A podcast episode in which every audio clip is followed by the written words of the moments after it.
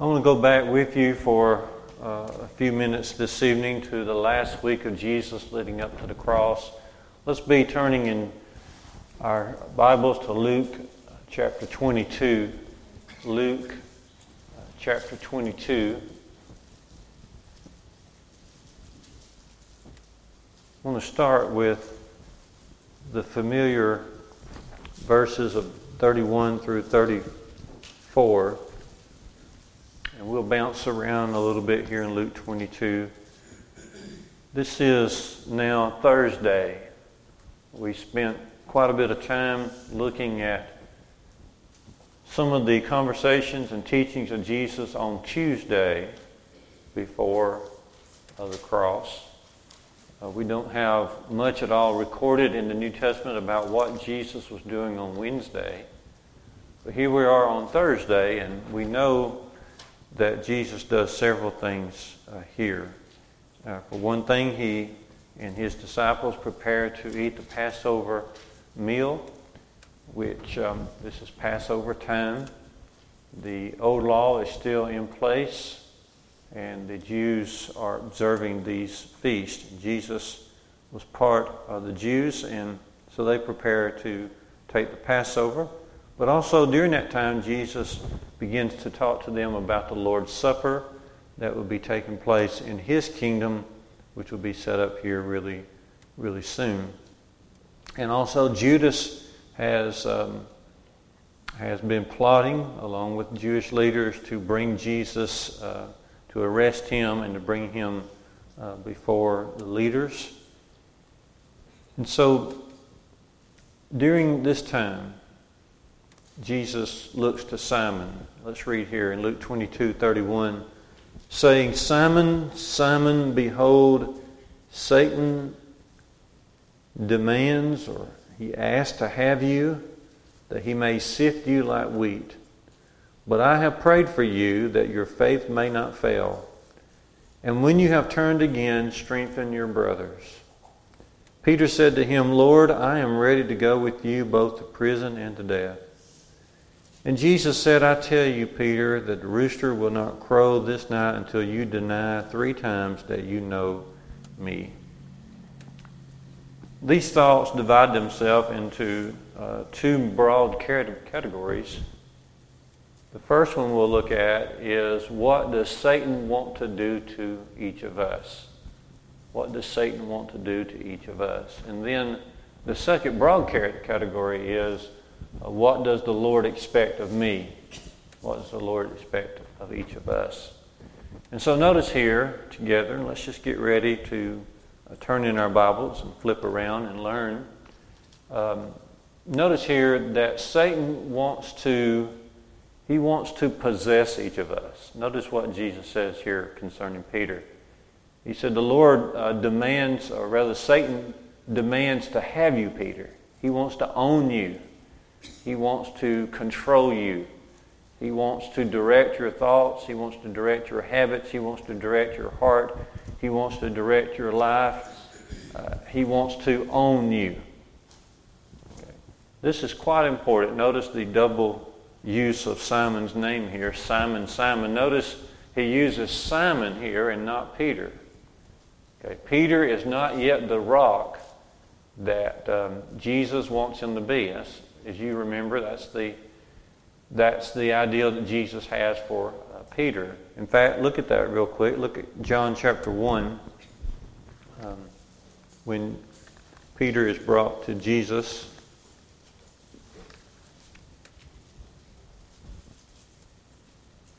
And uh, John 142, he brought to him, he brought him to Jesus, and Jesus looked at him and said, So you are Simon the son of John, you shall be called Cephas, which means Peter, which really means rock. Rock. But Simon is not there yet. Jesus calls him Simon. Simon, Simon. The double use of that usually indicates um, um, that something's not quite right here.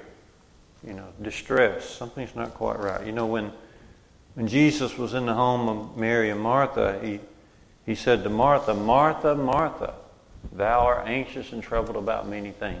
Something wasn't quite right with Martha, and something is not uh, right here um, with Peter. So, Luke 22, notice that uh, Satan wants to own Peter, own him. Look in your Bibles, please, to John chapter 8 in reference to this ownership that Satan wants to have. John 8 and 44. John 8 and 44. You'll remember these words. Jesus said to uh, the Jewish leaders, You are of your father, the devil. Notice that. You are of your father, the devil, and your will is to do your father's desires.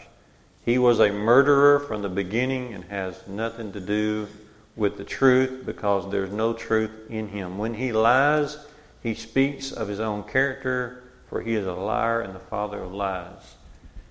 Now, that's what Satan wants. He wants to own us. He wants control of us. All right. Let's follow this up with 1 John 3 for just a second. 1 John uh, 3. Look at verse 8 together.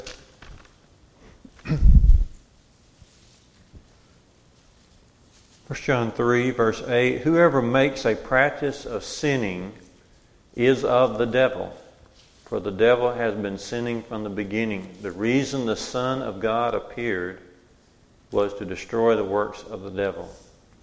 Jesus doesn't want this to happen to us. But Satan very much wants control of us. Notice also the same chapter, uh, verse 11 and 12, 1 John 3.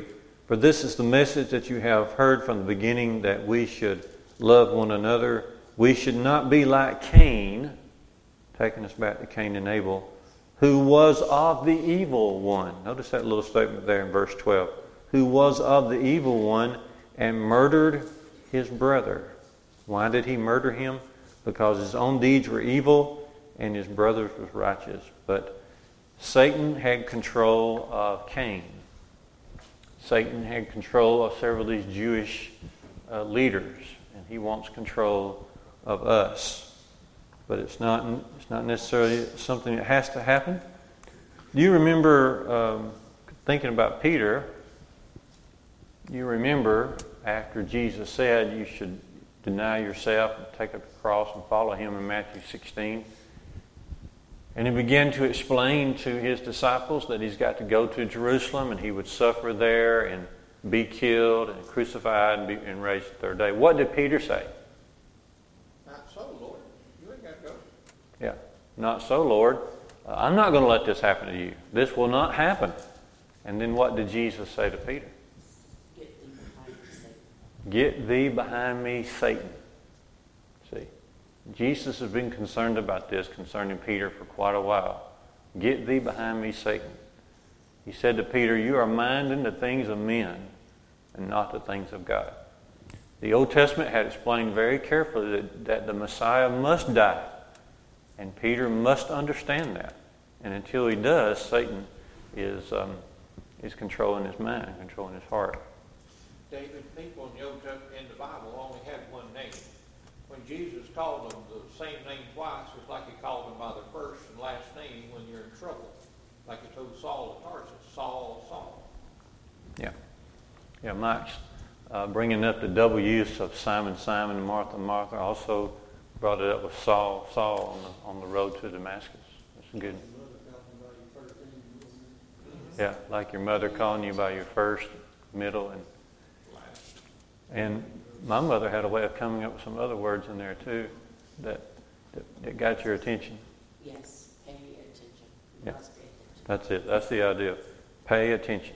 Pay attention. That's right. So, um,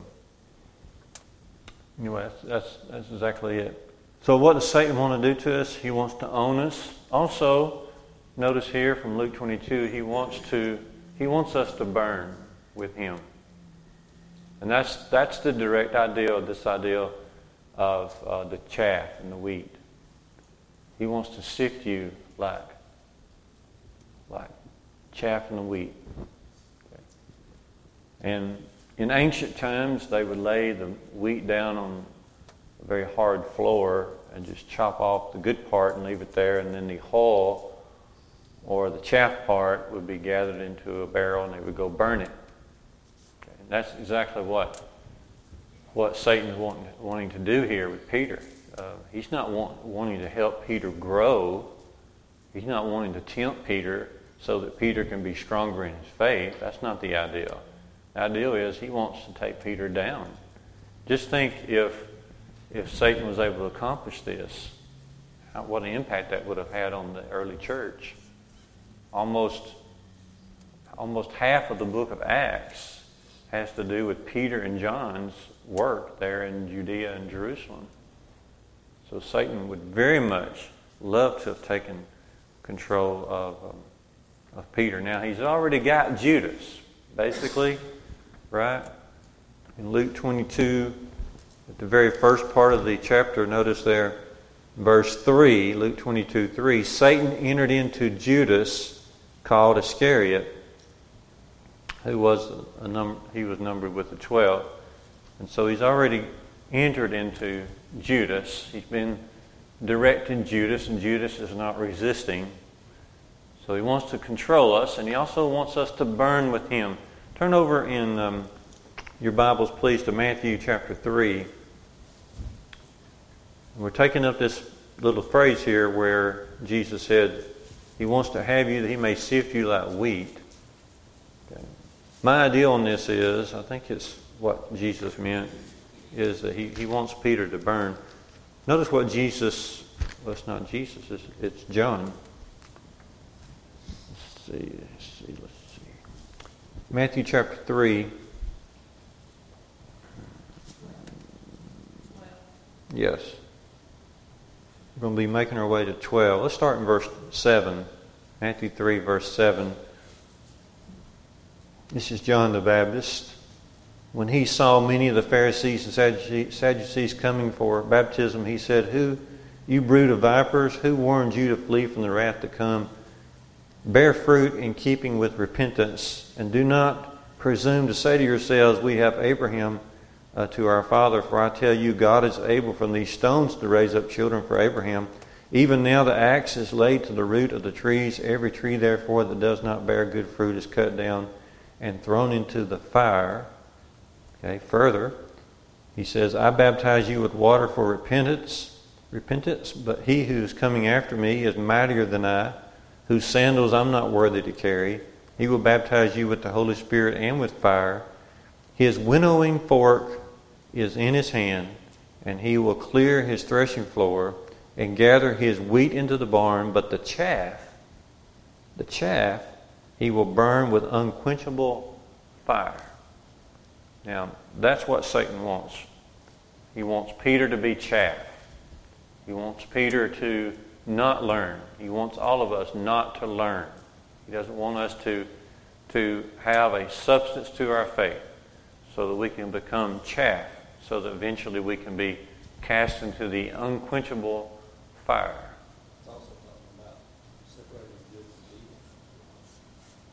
Yeah, it is it does have that ideal in there of separating good, evil, good from evil.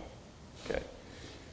Um, hmm? When he calls them good vipers, he knew they were coming not in repentance, so that's why he called them that. Yeah, that's why John called them a, a brood of vipers, a bunch of snakes. Because they were like coming down to the baptism, but they didn't want to repent. Yeah, they, they had the ideal of um, not really repenting and following him, but since a lot of other people were, they thought they might go ahead and do that as well. But he said, bring forth fruits meet for repentance. And also the next statement there shows that they're not too sincere because it says, don't think to say within yourselves, we have Abraham as our father. God is able these stones to raise up children unto Abraham. And John was getting them say, to see, hopefully, that uh, being right with God is not based on, on your family alliance or who you know, but rather on the condition of your heart. But you know the passages that, that deal with um, the afterlife possibly being a, a, an environment of fire. Uh, let's just look at one here Matthew 25, 41. Matthew 25 and 41. Jesus will say to those on his left, left hand, Depart from me, you cursed, into the eternal fire prepared for the devil and his angels. Several passages from the book of Revelation also bring this out, um, such as Revelation 14:10, Revelation 21 verse 8, Revelation chapter 28 through 10, and several others. But uh, that's what Satan wants. We, we've got to know this in order to know our enemy. Okay? He, he doesn't, he's not interested in giving us anything good. There's not one good thing he wants. If, if possible, the devil would have us to be completely miserable in this life. And then also follow that up with a complete eternity of unquenchable fire. That's what he wants for us. And then going back to Luke 22, notice also that a third thing that the devil wants for us is to tear us apart. Tear us apart. The last thing the devil wants, because he, know it's very, he knows it's very dangerous uh, for his cause, is for sincere followers of Christ to be joined together and to be united. Uh, he don't want that. He works very hard but notice here in Luke 22, verse 24, right here at the Passover feast, notice what it says Luke 22 24. It says, A dispute also arose among them as to which of them was to be the greatest. And he said to them, The kings of the Gentiles exercise lordship over them, and those in authority over them are called benefactors, but not so with you. Rather, let the greatest among you become as the youngest, and the leader as one who serves. For who is the greatest, one who reclines at the table or one who serves? Is it not the one who reclines at the table? But I am among you as one who serves. And so Satan is at work not only upon Judas, but he would love to tear the, the apostles apart as well lift them up, lift them up with pride. Fortunately, blessed by God, they did open up their eyes, and by the time they do begin to serve Jesus from Pentecost onward, they they're a much different character than these than what they're showing right here. Okay. Now, we want to move to our second big category, and that is what does um, what does the Lord require of each of us? Before we do that, though, take a trip with me to Romans chapter 8. This is kind of a brief interlude here, but it ties back in Romans 8 31 to 34. But it does tie back into our thoughts here.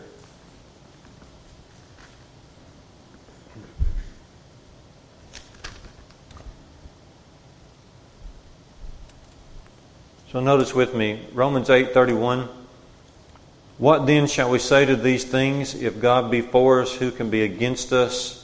He who did not spare his own son but gave him up for us all how will he not also with him graciously give us all things?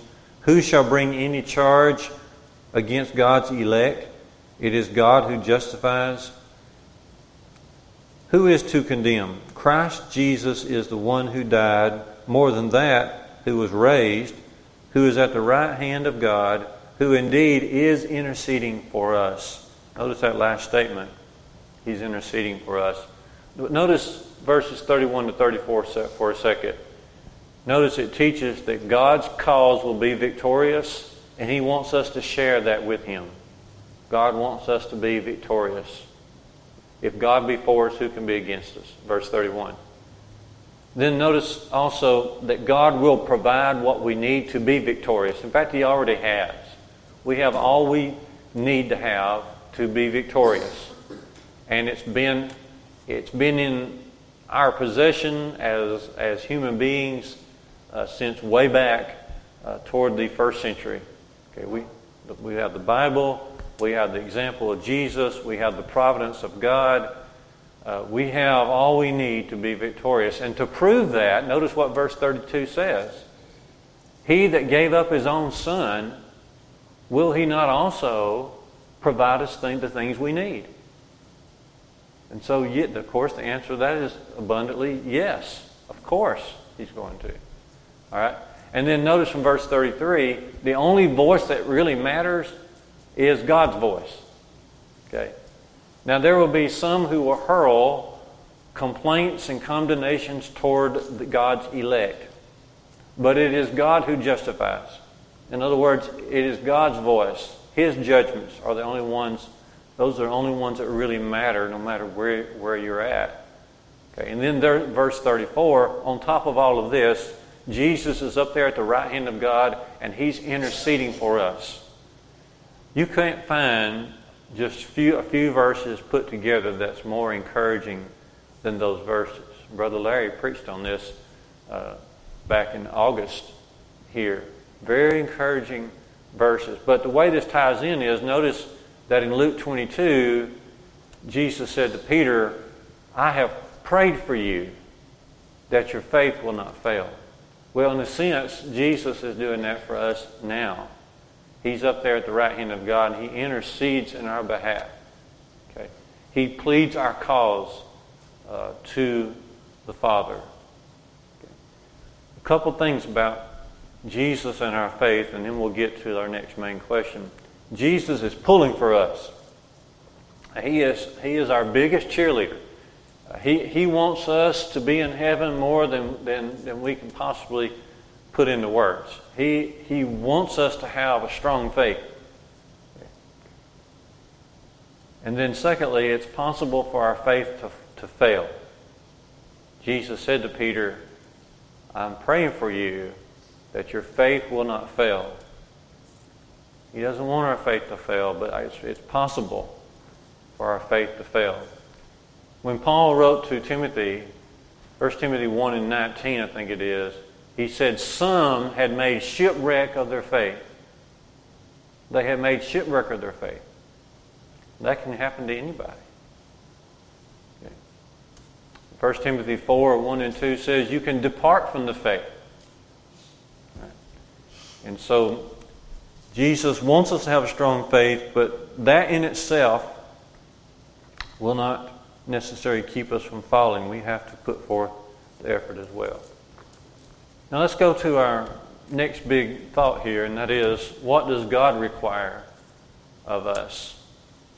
In these in this conversation with Peter, there is implied here that God has um, some expectations of us. And of course, the, the big picture here is that he, he wants us to have a full and uh, growing and um, strong faith. Jesus said, I'm praying for you that your faith will not fail. fail. And so the very opposite of that, of course, is to have a very strong, vibrant faith. Okay? But look, we're going we're going to break it down more than that. Okay? What does he require of us? I would say, and you're very welcome to, to add your comments here, but I would say he requires more than our initial faith.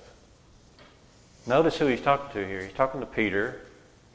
And he says, Peter, your faith is in danger. But this is Peter who had spoken out with a great deal of faith on more than one occasion.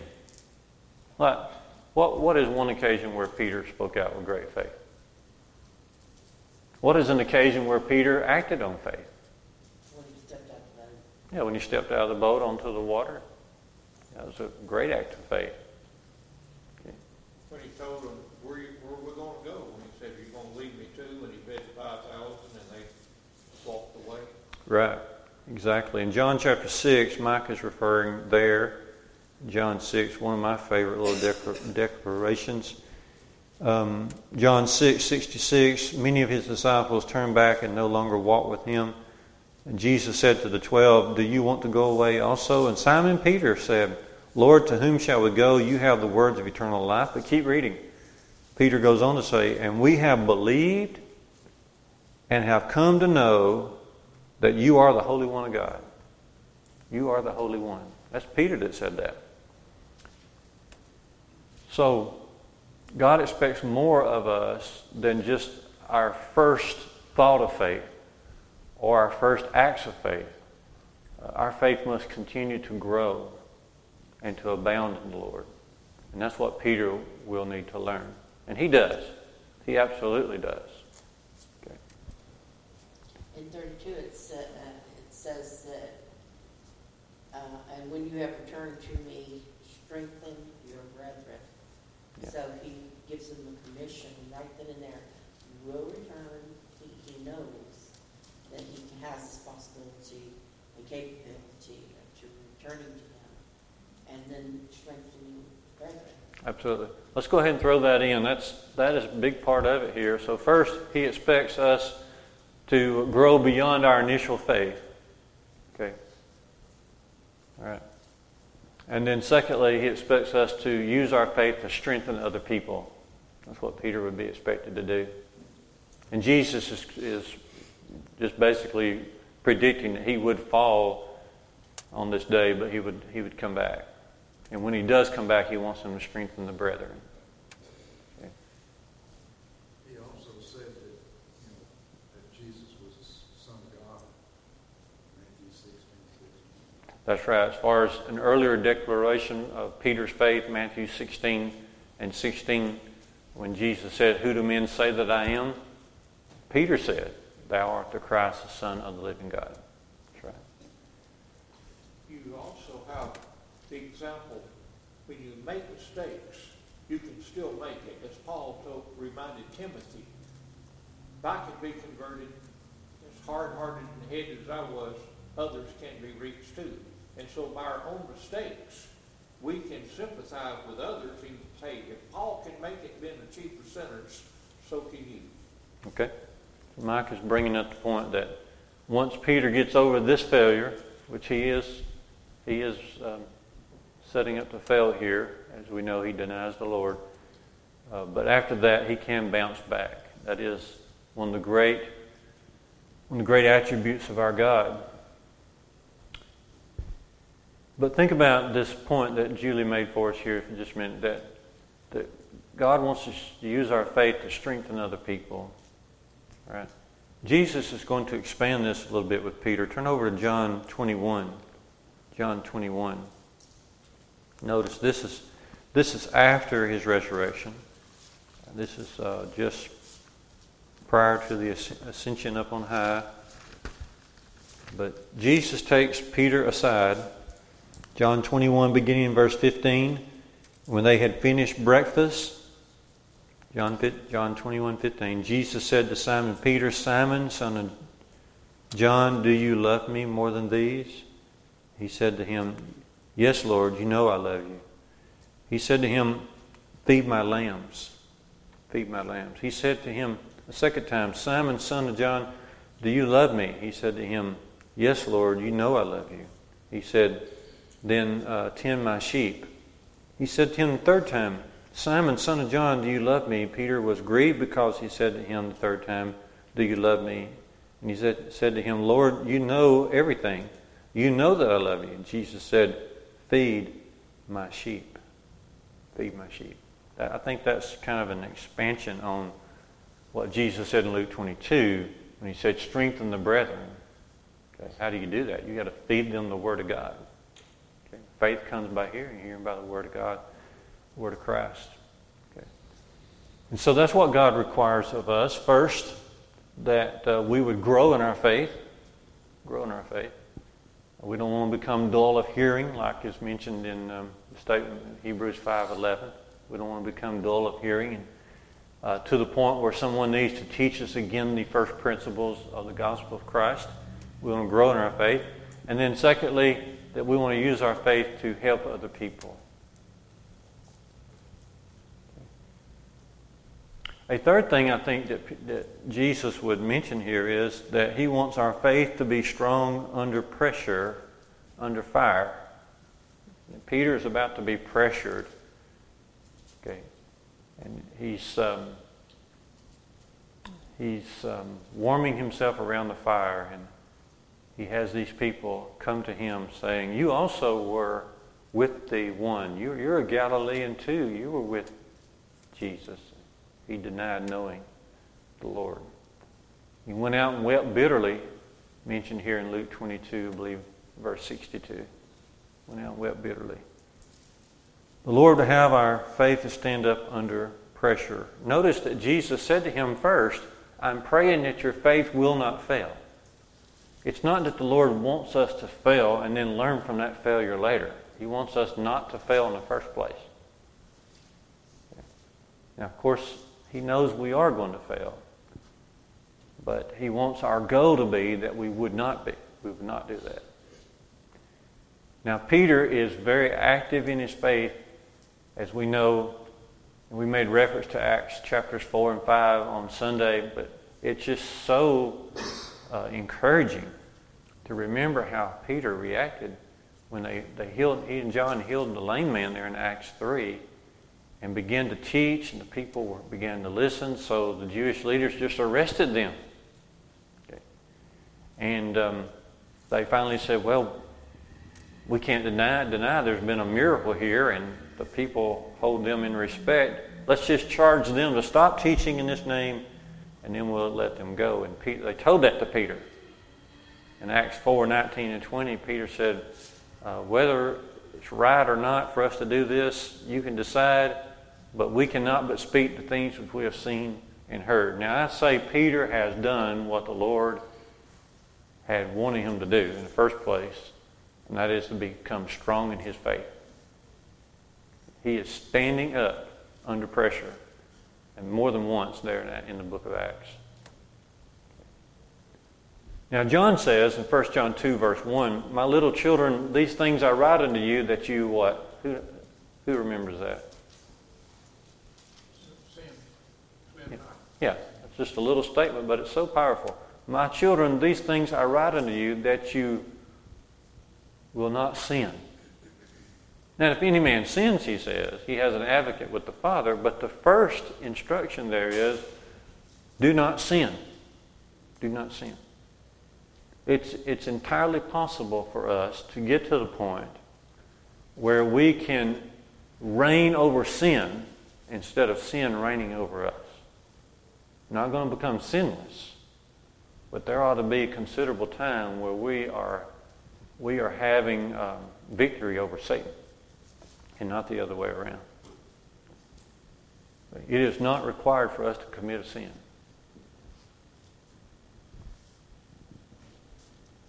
Now, notice what kind of falls out here before us here in Luke 22 what the devil would want to do to us and what God would require of us in our faith.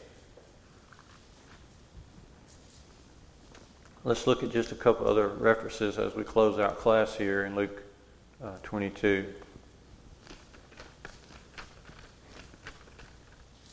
Notice leading up to this statement in Luke uh, 22 verse 28, Jesus said, You are those who have stayed with me in my trials.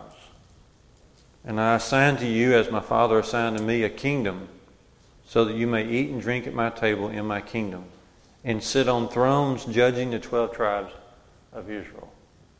I think this is Jesus' way of saying, once I am at the right hand of God, then my authority is going to be upon you, the apostles. And that's what happened on the day of Pentecost. Jesus sent the Holy Spirit upon the apostles. He qualified them to teach purely and fully in the name of Jesus. And that's what he's saying here. But he's also saying there's going to be trials. Going to be trials. So let your eyes go down to Luke 22, 35. Luke 22, 35. He said to them, When I sent you out with no money bag or knapsack or anything like that or sandals, did you lack anything? Well, Jesus had sent them out already on an earlier commission. They said, We didn't lack anything. Okay? So he says, But now let the one who has a money bag take it, and likewise a knapsack, and let the one who has no sword sell his cloak and buy one. What Jesus is saying there is, it's going to be rough. It's going to be rough. You need to keep what you have. Okay? He doesn't really, he's not really saying to them, go out and buy some weapons. He's saying there's going to be some physical attacks coming your way. Okay? Because they go on to say, well, Lord, we have two swords. He says, that's enough. Okay? That shows us, of course, if Jesus wanted them to engage in a physical battle, two swords would not be enough. Okay? But the reason he said that's enough is that their battle is going to be a spiritual battle.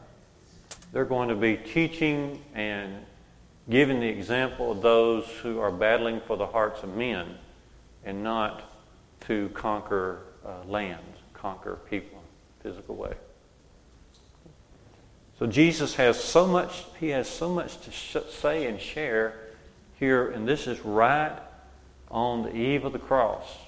But notice how he has such a presence of mind to be able to give his disciples the very words that they need. And they would remember. That was part of the Holy Spirit coming upon them, is the Holy Spirit would help them to remember what they needed to remember so that they would be able to share those things with uh, folks in the future. Okay. All right. So any um, any thoughts you want to share as we come here toward 740, 745?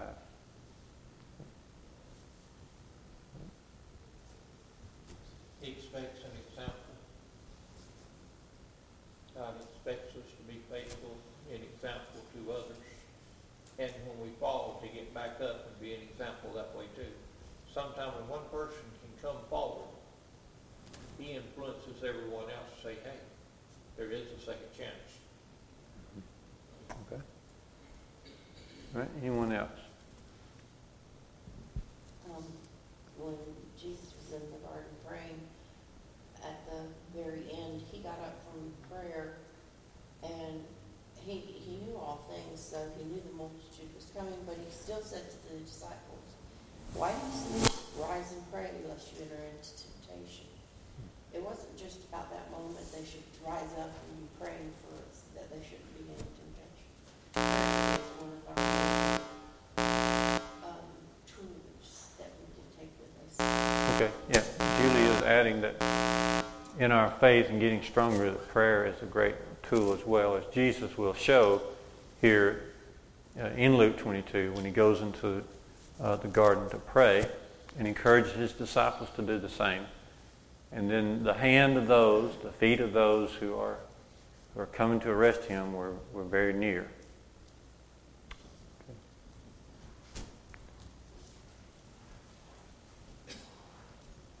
All right. Appreciate so much your patience going through some of these thoughts and verses. I encourage you to continue to look into these events of the last week of Jesus. Not really his last week because he spent 40 more days on the earth after his resurrection, but this is a, a prominent time in the history of the world.